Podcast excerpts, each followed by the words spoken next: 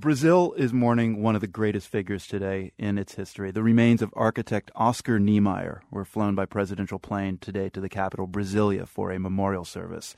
Niemeyer died yesterday in Rio de Janeiro. He had a long and productive life. Next week would have been his 105th birthday. Oscar Niemeyer was considered one of the most influential figures in modern architecture. He worked all over the world, but his biggest legacy is Brasilia, the capital that Brazil built from scratch. In 1956, Niemeyer was asked by the president at the time to design the new capital's government buildings. His groundbreaking designs still stand and are still admired today. Lawrence Vale is Ford Professor of Urban Design and Planning at the Massachusetts Institute of Technology in Cambridge, Massachusetts. He says Niemeyer was known for his love of curves juxtaposed with tall lines. Niemeyer was a man who didn't like to fly, so he let his buildings fly for him. That's one way to put it. Mm. In other words, it was somebody who took the material of reinforced concrete and made it move or seem to move, a contradictory thing that probably has only been matched in the Sydney Opera House by Jørn Utzon. And so that there is this kind of curvilinear modernism that gets associated with Brasilia and distinctly with Niemeyer. He was the chief architect working with the planner Lucio Costa, and uh, did a lot of the designs for both the public buildings and many of the superblock high-rise, mid-rise housing complexes that also made this such a distinctive uh, city. Well, I want to ask you more about Brasilia in just a moment, but it's interesting to note uh, for our listeners uh, as an orientation point that Niemeyer was part of a team of architects who designed the UN headquarters in Manhattan. That was completed in 1952. Uh, Brasilia would have just been underway there's a simplicity of shape in the UN headquarters in New York, but also a grandness. Do you see a thread between Niemeyer's work on the UN and his designs for Brasilia? Well, the thread starts with that building for the ministry in Rio in the 1930s and continues with the Secretariat Tower in Manhattan of the UN, uh, yeah. and is visible in Brasilia. And at the same time, the, the kind of curve of the UN General Assembly building is echoed in the kind of sensuous curves of Niemeyer's famous work in Brasilia, too.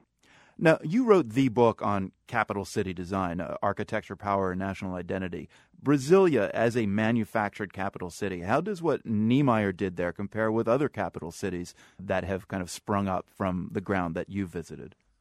Well, the amazing thing is how similar many of these capitals are in their basic urban design, the, the long axis leading to a privileged high place for government. But many of these places, think of Washington or, or others, uh, get built up slowly over time. What's so amazing about Brasilia is that it's so visibly a single aesthetic and an aesthetic that was controlled by one man and many of his compatriots.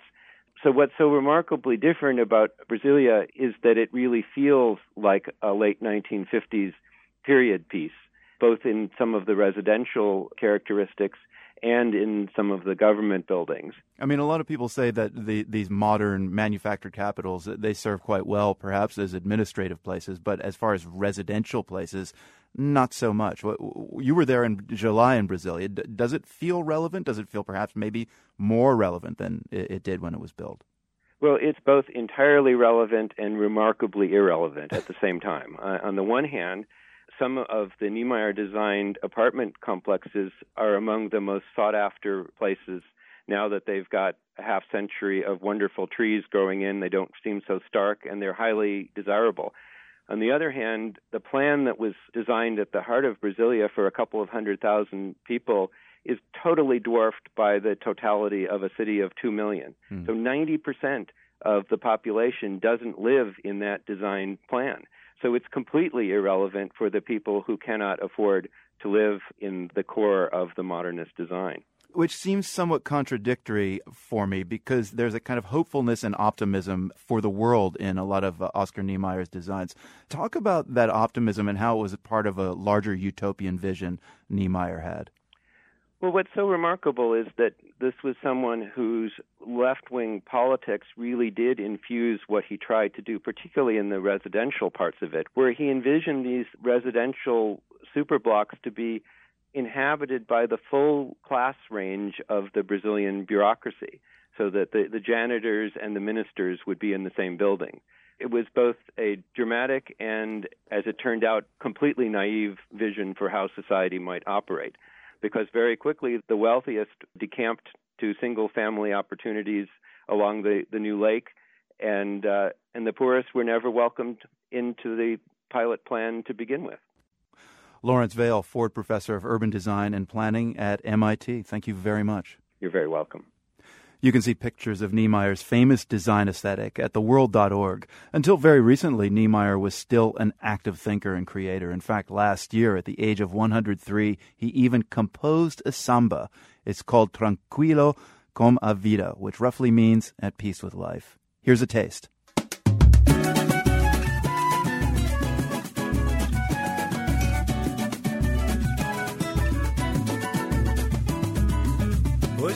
Minha vida vai ser diferente. Calça de pijama, camisa listrada, sandália no pé. Samba by the late Brazilian architect Oscar Niemeyer. This is PRI.